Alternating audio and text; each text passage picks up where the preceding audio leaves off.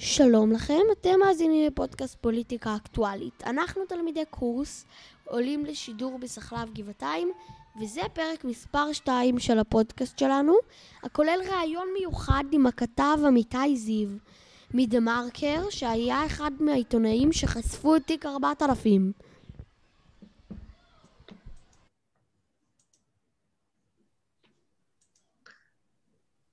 שלום לכל הצופים, ברוכים הבאים לפודקאסט פוליטיקה אקטואלית שלנו. היום אנחנו מארחים את אמיתי זיו, עיתונאי בעיתון דמרקר. נתחיל בשאלת פתיחה. ספר לך על העבודה ש... ספר לנו על העבודה שלך כעיתונאי. אז העבודה שלי כעיתונאי אה, כוללת אה, שתיים, שלוש פעולות, שאחת זה לדבר עם אנשים, או בפגישות פיזיות, או, או בטלפון, או בזום, אה, ואחרי כך אני צריך לכתוב את זה. זה בעיקרון העבודה שלי. אה, כל עיתונאי, כל כתב, יש לו את תחום הסיקור שלו, כי אי אפשר להבין בהכל. אני מתמחה בהייטק, ובתוך ההייטק יש תחומים שאני מבין בהם, יש לנו כמה כתבי הייטק, וגם בתוך זה יש חלוקה פנימית של כתבים שמבינים בדברים מסוימים יותר מאחרים. אז אני מתמחה בתוך ההייטק בתחומים של סייבר, שזה אבטחת מידע, בתחומים של תקשורת, ויש עוד תחומים שאני מתעניין בהם, כמו אה, פינטק, שזה בעצם אה, הייטק בתחום הפיננסי, ויש עוד תחום פודטק, שזה הייטק בתחום האוכל, ו- ועוד תחומים שאני מתמחה בהם. אה, ובגדול אני צריך לייצר לאורך היום או ידיעות חדשותיות, שהן קצרות יותר, או סיפורים יותר ארוכים, שאנחנו קוראים להם כתבות או פיצ'רים. זה בגדול העבודה שלי. מעניין. איך זה לסקר בתחום ההייטק? זה מרתק מכמה סיבות. קודם כל, התחום הוא שוקק. כל הזמן יש חדשות, כל הזמן קורים דברים בקצב יומיומי מטורף. אני מדבר איתכם על, זה כבר יותר מעשרה מיליארד דולר שנשפכים על ישראל לאורך השנה בגיוסי הון. הרי איך זה עובד בהייטק? מישהו בא עם רעיון מאוד מאוד חכם, אבל לרעיון הזה עדיין אין מודל עסקי. הוא צריך לגייס כסף ממישהו שמאמין בו, ועם הכסף הזה הוא בונה את החברה ואת המוצר, ואם המוצר מצליח, אז מי שהשקיע, שנקרא קרן הון סיכון, מי שהשקיע רואה החזר על ההשקעה, אבל לפעמים לא מצליחים. זה תחום עתיר סיכון, ויש בו המון המון כסף שזורם, וגם יש בו אנשים מאוד חכמים. אני יוצא לי לדבר עם אנשים חכמים ממני, פי כמה וכמה לאורך היום, ולשמוע מהם רעיונות מדליקים, שחלקם יכולים לשנות את העולם, ורובם, לפי הסטטיסטיקה, פשוט ייחשלו. הם ינסו, הם יצאו לשוק, הם יחפשו לקוחות, אבל זה לא, לא יחזיק מודל עסקי, והם, והם יסגרו, וגם כאלה יש לאורך השנים. אבל זה תמיד מרתק. שמענו, שמענו, הייתה חלק מהחשיפה, חלק מהחשיפה של תיק ארבעת אלפים. האם לדעתך הפוליטיקה נכנסה לך לתוך התחום? השתלטה לך על התחום? כן, זה קרה כמעט במקרה. אני הייתי כתב תקשורת באותם שנים שתיק ארבעת אלפים קרה. בעצם עוד לא היה לזה שם, תיק ארבעת אלפים. אבל כיסיתי את תחום התקשורת, והתעסקנו בדברים של, פולי, של תשתיות וכסף וכלכלה ודברים כאלה. תחומים שהיו פחות או יותר נקיים מפוליטיקה. זה אף פעם לא נקי לגמרי מפוליטיקה, כל עוד יש שר והוא שר פוליטי, אז תמיד יש כל מיני לחצים והשפעות ולובינג וכנסת בסדר. אבל בסך הכל התחום היה תחום רגולטורי, סביב רגולציה וכסף ו- וטכנולוגיה, ולא סביב פוליטיקה. ומה שקרה זה שאנחנו כיסינו מן הסתם את, את בזק, שהיא החברה הגדולה בשוק, ופתאום קרה משהו, וראינו שינוי מדיניות מאה ושמונים מעלות כלפי בזק. אם הייתה מדיניות די נוקשה כלפי המונופול הגדול של השוק, שזה בזק, שהרגולציה הזאת והמדינה, משרד התקשורת, ניסו להגביר תחרות בשוק. היו בחירות ב-אלפיים וחמש עשרה, ביבי נבחר שוב. הדבר הראשון שהוא עושה כראש ממשלה זה לפטר את מנכ"ל משרד התקשורת, למנות מנכ"ל חדש, והמדיניות כלפי בזק התהפכה מאה ושמונים מעלות. פתאום עם מדיניות נוקשה נהייתה מדיניות מקלה. ואנחנו לא הבנו את זה. בשבועות הראשונים לא הבנו למה ביבי פתאום כל כך, כשר תקשורת, ביבי מינה את עצמו לשר תקשורת, הוא היה ראש ממשלה ושר תקשורת, למה הוא פתאום משנה מדיניות אה, אה, כלפי בזק? זה היה ממש מוזר, זה היה לרעת הצרכנים, לרעת האזרח, למה לעשות דבר כזה? ולקח לנו כמה שבועות להבין שיש פה איזשהו דיל, אה, דיל פוליטי, שביבי מעניק אה, מדיניות מקלה לבזק, ובתמורה בזק נותנת לו אה, עיתונות טובה, עיתונות מלטפת, באתר שבבעלות החברה, האתר הזה קוראים לו וואלה, והוא האתר השני הנצפה במדינה, אז בזק דאגה שביבי ובני משפחתו יקבלו כותרות טובות בוואלה, וביבי אה, דאג למדינות מקלה כלפי בזק. ואנחנו כתבנו את זה נורא נורא מוקדם, כי זה היה ברור לעין, ורק אחר כך זה קיבל את הסטמפה, את האסמכתה, שיש פה תיק פלילי, אחרי שהמשטרה התחילה לחקור את זה. התחלה מבקר המדינה, ואחרי זה רשות ניירות ערך, ואז המשטרה, והיום זה אה, אה, תיק שוחד שביבי נאשם בו ועומד למשפט, ואנחנו שומעים את העדויות מיום ליום. אתם יודעים, אין לנו כרגע ראש ממשלה במשרה מלאה, ראש הממשלה הולך שלוש פעמים בשבוע לבית משפט, ונמצא שם אה, אה, אה, חלק מהזמן, ושם אנחנו שומעים עדויות מאוד חמורות, כלפי עסקת השוחד הזאת, וזה רק מהעד הראשון שמופיע, קוראים לו אילן ישועה, והוא היה המוציא לאור, המנהל בעצם של אתר וואלה, והוא זה שדאג לחבר את הקצוות, קיבל פקודות בעצם מביבי או מאנשיו, ושינה כותרות בוואלה לטובת סיקור, סיקור הולם. אוקיי. Okay. Um... מה דעתך על uh, תגובת נתניהו בעניין? Um, שזה בעצם ניסיון להדחת ראש ממשלה חזק מהימין. אני חושב שזה ש... סוג של שערוריה, שנתניהו לא עוזב את תפקידו ונלחם על חפותו בבית המשפט. אני חושב שזה ממש טעם לפגם, שנאשם מכהן במקביל כראש ממשלה. תחשבו כמה בעיות זה יוצר.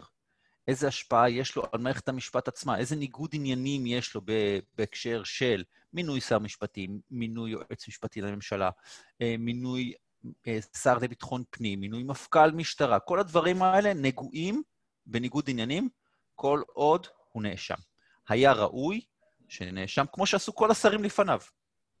ברגע שיש תיק, ברגע שהוא נאשם, לעזוב את התפקיד, להילחם על חפותו, לסיים את המשפט, ואם הוא יצא זכאי, לחזור ולהתמודד על ראשות הממשלה, או לקבל את התיק חזרה. הוא היה צריך לה, להכריז על נבצרות מזמן. זה ממש ביזיון בעיניי, ויותר מזה, הוא משתמש בבמה ובכוח שלו כראש ממשלה, כדי לתקוף את מערכת המשפט. מי שם הדבר כזה? במקום להילחם על חפותו בתוך כתלי בית המשפט, הוא מסיים כל דיון בזה שהוא יוצא לתקשורת, ומכריז, הכרזות חסרות שחר, ומכריז, כנגד מערכת המשפט, כאילו שזה קנוניה נגדו. תראו, ביבי ממש נוקט בפייק ניוז, הרי לאורך כל תיק וואלה הוא אומר משהו כמו שתיים וחצי כותרות בוואלה. לא, זה לא שתיים וחצי כותרות בוואלה. אנחנו עכשיו יודעים מהעדויות שזה עשרות ומאות התערבויות בכותרות בוואלה. וכשהוא אומר על תיק אלף, שזה תיק הפרת אמונים, כמה חמגשיות שקיבלנו. לא, זה לא כמה חמגשיות. זה... טובות הנאה במיליון שקל, שסכום שאני ואתם אולי לא נראה בחיים, טובות הנאה במיליון שקל, בסיגרים ואלכוהול. אז אנחנו צריכים להיות מאוד חשדנים כלפי האמירות של, של ראש הממשלה. תגיד, מה דעתך על תיק אלף ותיק אלפיים? הרגע עניתי לגבי תיק אלף. אני, אני חושב שתיק תיק אלף, כל התיקים האלה הם חמורים, הם מאוד מאוד דומים. ספר לנו טיפה לדעת, את דעתך על תיק אלפיים. אוקיי, אז, אז בוא נגיד ככה, יש שלושה תיקים, אלף, אלפיים וארבעת אלפים, נעשה בהם סדר. אלף זה תיק מתנות, הוא תיק מאוד פשוט. ביבי קיבל, ביבי ומשפחתו קיבלו מתנות בהיקף של כמיליון שקל, בעיקר בטבק ואלכוהול, סיגרים לעצמו, אלכוהול כנראה לשר נתניהו, אבל בכמויות גדולות, במיליון שקל ובאספקה קבועה שהמשפחה הזאת. סימן שאלה מה... כל כמובן לכאורה. לא, אין, אין, אין כרגע לכאורה לגבי העובדה שהם קיבלו את המתנות. יש שאלה, האם המתנות האלה הן חוקיות, והאם מי שנתן את המתנה קיבל משהו בתמורה. אין כבר שאלה לגבי המתנות האלה. בסדר? זה מוסכם בקרב העובדות שהוא קיבל מתנות במיליון שקל, שאגב, אולמרט הלך לכלא על פחות, על מתנות פחותות, וכרגע בודקים האם המתנות האלה הוא צירוק החוק, והאם הוא נתן משהו בתמורה לנותן המתנות האלה. זה תיק די פשוט, שיש בו עדויות אה, די קיצוניות, ואגב, זו שאלה מעניינת למה אדם שהוא מיליונר, על פי כל ההגדרה, צריך לקבל מתנות. אתה רוצה סיגרים? תקנה סיגרים. למה אתה צריך לקבל את זה במתנה? זו שאלה מעניינת. אבל אה, זה תיק אלף. תיק אלפיים הוא תיק נורא מעניין, שקשור למערכת היחסים בין נתניהו לקבוצת ידיעות אחרונות. שוב, ביבי ניסה להטות את הסיקור בידיעות, בידיעות אחרונות אה, לטובתו, בתמורה לקידום חוק נגד המתחרה הגדול של, ישראל, של ידיעות אחרונות, שזה ישראל היום. ותיק ארבעת אלפים כבר דיברנו. המשותף לכל התיקים האלה, שזה נורא מעניין, יש להם איזושהי נגיעה עם שוק התקשורת.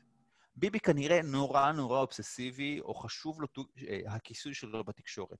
בתיק אלף, נותן המתנות, הוא הבעלים של ערוץ עשר.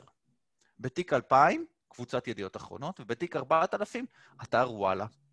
זאת אומרת, אם מחפשים איזשהו מחנה משותף, איזושהי תמצית, כדי להבין את המניעים של ביבי, אז הסיקור התקשורתי, הוא כנראה התמצית של הדברים האלה. כן, אבל... אבל יש, יש עוד גורמים. ישראל היום זה לא עיתון של... כאילו, של... ימני. ישראל היום זה, ישראל היום זה עיתון שתומך בנתניהו לאורך כל השנים. ובאותה תקופה ניסו לקדם אה, בכנסת חוק שיגביל את ישראל היום, ובעצם יאסור על חלוקת עיתון בחינם בישראל, אלא יחייב אותם לגבות כסף, אפילו, אפילו שקל לגיליון, רק כדי שהוא לא יחולק בחינם. וביבי נתניהו היה מוכן למכור את ישראל היום בזול, ולהגיד, אוקיי, אנחנו לא נעצור את החוק הזה, אם בידיעות אחרונות, ייתנו לי סיקור יותר חיובי. וכל זה מוקלט. יש הקלטות של השיחות של ביבי נתניהו עם נוני מוזס, המול, המוציא לאור של ידיעות אחרונות. זה מוקלט. גם על זה אין ויכוח. אין ויכוח על העובדות. הוויכוח, יש ויכוח משפטי. האם זה, זה, זה, זה, זה הפרת אמונים? האם זה שוחד? מה זה הדבר הזה? וזה ייבחן בבית משפט. אבל כרגע, המצב שבו ראש הממשלה עם שלושה תיקים פליליים, חמורים, שוחד, מרמה, הפרת אמונים, הוא חסר תקדים. לא היה דבר כזה. בוא נגיד ככה, אם הוא היה שר, החוק היה מחייב אותו להתפטר מיד. אבל יש איזושהי לקונה, חור בחוק, כי אף אחד לא העלה בדעתו שראש ממשלה יעמוד לדין ולא יתפטר. אז לא הוגדר שראש ממשלה חייב להתפטר, וביבי מנצל את הלקונה הזאת בחוק, ונשאר על הכיסא שלו, וגורר אותנו למערכת בחירות אחרי מערכת בחירות, וזה מצב מזעזע. אוקיי. תגיד, האם אי פעם קיבלת איומים במהלך, כיס... במהלך זה שכיסית אחד מתיקים אלו או דבר פוליטי אחר? איומים זה מילה גדולה, אבל התשובה הקצרה היא כן. לפעמים אומרים לך, אנחנו נתבע אותך דיבה. זה דבר שאומרים לך. שזה סוג של איום. אגב, זה מעולם לא קרה, לא תבעו אותי דיבה מעולם. אבל לפעמים זה הרבה יותר עדין, המסרים הרבה יותר עדינים. מזמינים אותך לשיחה עם לובינג, זאת אומרת, מופעלים לחצים מאוד כבדים, שיחות טלפון, מצגות, אבל כל זה, אני אומר, זה בתחום הלגיטימי, כל עוד זה בעולם השכנוע, זה לגיטימי. הלחצים יכולים להיות מאוד גדולים. לפעמים גם עוקפים אותך, מגיעים לעורך שלך. פתאום העורך שלך שואל אותך, תגיד, מה הסיפור עם זה וזה וזה וזה? ואני תמיד קיבלתי גיבוי מהעורכים שלי. והיה מקרה, כשאנחנו כיסינו את שוק התקשורת, אני כיסיתי את שוק התקשורת בשנים של רפורמת הסלולר. אני, אני, אתם בטח לא זוכרים, כי אתם צעירים, אבל עד לפני עשר שנים, אפילו פחות, לפני אלפיים ושתים עשרה, אנשים שילמו על חשבון סלולר מאות ואלפי שקלים בחודש. והייתה רפורמת סלולר ב-אלפיים ושתים עשרה שהורידה את המחירים. אז לאורך התקופה הזאת, אנחנו מאוד תמכנו ברפורמות. ואז עשו עלינו חרם פרסומות. סלקום, שהיא, הרי עיתון מתפרנס מפרסומות. סלקום, שהייתה אז חברת הסלולר הגדולה בישראל, עדיין חברת הסלולר הגדולה בישראל, והייתה שייכת לקונצרן חברות יותר גדול שנקרא איי די בי, עם כמה מהחברות הגדולות במשק. וכל הקבוצה הזאת לא פרסמה בשקל אחד בעיתון שבו אני עובד. חרם פרסומות. כדי שאנחנו נפסיק לתמוך ברפורמת הסלולר. זה לא עזר להם. אנחנו המשכנו לתמוך ברפורמת הסלולר. אז כן, יש מערכת לחצים שלמה שמופעלת על, על עיתונאי לאורך הזמן, החל מאיומים בדיבה, דרך חרם פרסומות, דרך ניסיונות להשתיק אותך דרך, דרך האורחים שלך, ובכל מיני דברים כאלה, וזה פשוט חלק מהעולם שבו אנחנו חיים, צריכים ללמוד לחיות עם הלחצים האלה. נו בראש, יאללה. תגיד, אתה יכול להגיד שהעיתונות, מה שהעיתונות כיסתה, היה בסיס לתיק ארבעת אלפים שאנחנו מכירים היום במשטרה ובמערכת המשפט? כן, במקרה הזה, במקרה הזה לא תמיד ככה. הרבה פעמים אנחנו שומעים, המשטרה מודיעה לנו על תיק שלא הכרנו. במקרה הזה כן. במקרה הזה היינו מספיק חדים כדי להגיד, חבר'ה, קורה פה משהו מוזר, ויש אפילו טקסט שלי שאומר, אה, אה, גם אם אין תיק פלילי המכונה תיק ארבעת אלפים, צריך שיהיה כזה. זה היה כל כך מוזר שהעיתונות הייתה הראשונה להריח את זה ולהטריע את זה, ורק אחר כך זה עבר למבקר המדינה, ורק אחר כך אה, למשטרה, וגם ככה זה צריך להיות. זאת אומרת, אנחנו, העיתונאים, מספיק לנו, אנחנו לא צריכים ראיות, כי אנחנו לא משטרה, אנחנו לא מעמידים לדין. מספיק לנו, יש לנו את הבמה להגיד, חבר'ה, משהו פה חשוד. זה המעגל הרחב ביותר, החיצוני ביותר של הביקורת. מתחת זה יש מבקר המדינה שצריך איזה שהם ראיות, ומתחת זה יש את המשטרה שהיא צריכה באמת תשתית ראייתית, ויש לה גם את הכלים בסוף אה, לשלוח בן אדם לכלא. אז ככה, ככה בנויים המעגלים של הביקורת אה, בישראל, ובמקרה הזה אני יכול להגיד כן, היינו ראשונים. העיתונות בכלל, לא רק, לא רק אה, דמונקר, אבל כן. שאלה לסיום. האם אתה חושב שדעתך האישית השפיעה על הכתבות במהלך חשיפת תיק ארבעת אלפים או שאר התיקים? אני חושב שאי אפשר לנטרל דעה אישית, וכל מי שאומר אחרת הוא קצת, קצת משקר. כל דבר נכתב מתוך איזושהי אמונה או תפיסה. השאלה אם אני מספיק משכנע או מספיק עקבי, או מספיק ישר. ואני אגיד ככה, כל שרי התקשורת שאני כיסיתי היו ליכודניקים. או יותר מזה, ש"ס. התחלתי עם אריאל אטיאס מש"ס, אחרי זה היה שם את משה כחלון מהליכוד. הוא קיבל מאיתנו רוח, שניהם קיבלו מאיתנו רוח גבית מטורפת. למרות שהם ליכודניקים, וזה לא הדעות הפוליטיות שלי. כי הם פעלו לטובת הצרכן. וככה גם השר ארדן. עוד ליכודניק, אחרי כחלון הגיע, פעל בנחישות למען הצרכן, קיבל מאיתנו רוח גבית מטורפת בעיתונות, תמכנו בו לאורך כל הדרך. היינו הוגנים, ישרים ונטולי פניות. ברגע שהתחילו לפגוע בצרכן, ברגע שביבי נהיה ראש ממשלה, ודאג שבזק תישאר מונופול חזק, ודאג שהמחירים יישארו גבוהים, התחלנו להיכנס בו. אני חושב שהיינו סופר סופר הוגנים, וכשהקו המנחה היה לא הדעה הפוליטית שלנו, אלא טובת, טובת האזרחים. תודה לעמיתי זיו על הרעיון, תודה ליגל איש הסאונד שלנו, ותודה לכם המאזינים. יאללה ביי.